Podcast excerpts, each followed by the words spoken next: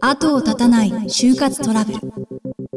コロナ禍の影響で SNS 経由の悪質な勧誘が急増。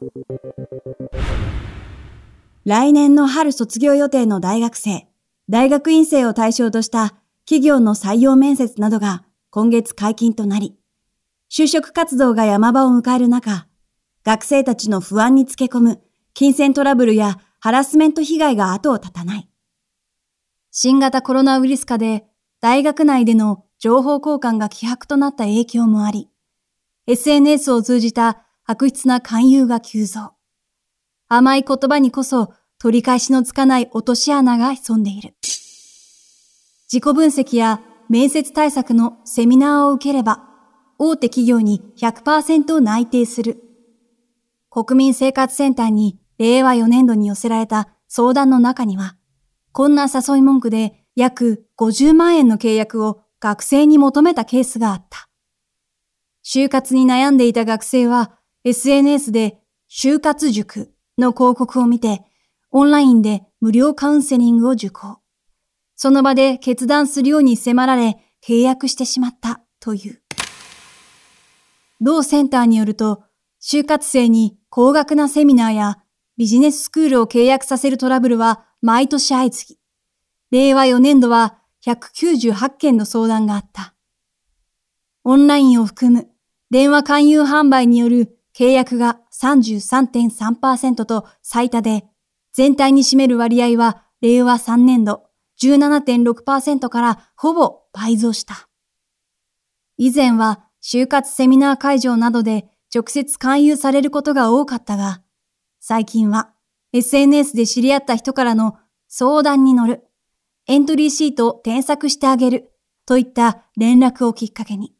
高額契約につながるケースも目立つ。令和4年度の相談者の平均契約金額は約48万円で、100万円以上も6.6%に上っている。就活に詳しい大学職業指導研究会の池田浩二会長は、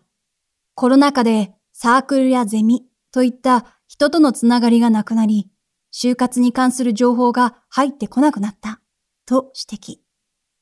企業側の情報発信も SNS が主流となったことで、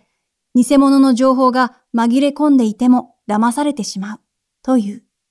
また、オンラインを含む電話勧誘販売は、特定商取引法のクーリングオフの対象となる。契約から8日間以内であれば、契約を解除できる場合があるため、国民生活センターは契約に至った経緯や状況を説明できる準備をしておいた方がいいとしている。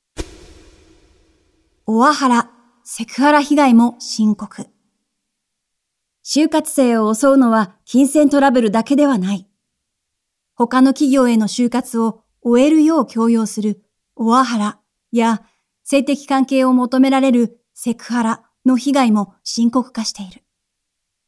内内定自体の抑止力として推薦状や内定承諾書を求めるケースのほか、最近では雇用契約書を求めるケースまであり、学生から困惑の声が上がっています。立教大は昨年 SNS で企業側にオワハラをやめるように求めた。立教大キャリアセンターによると、内内定の事態抑止に関する相談は、ここ数年で増加しており、年に100件程度に上るという。内閣府の調査では、令和4年度に10.9%の就活生がオワハラを経験。調査を始めた平成27年度の19.9%から低下傾向にあるものの、令和2年度9.0%、令和3年度11.6%と下げ止まり状態になっている。令和4年度のオワハラ経験者の約6割が内内定を出す代わりに他社への就活をやめるよう強要されたと回答。約4割が内内定の段階で内定承諾書の提出を求められたとしている。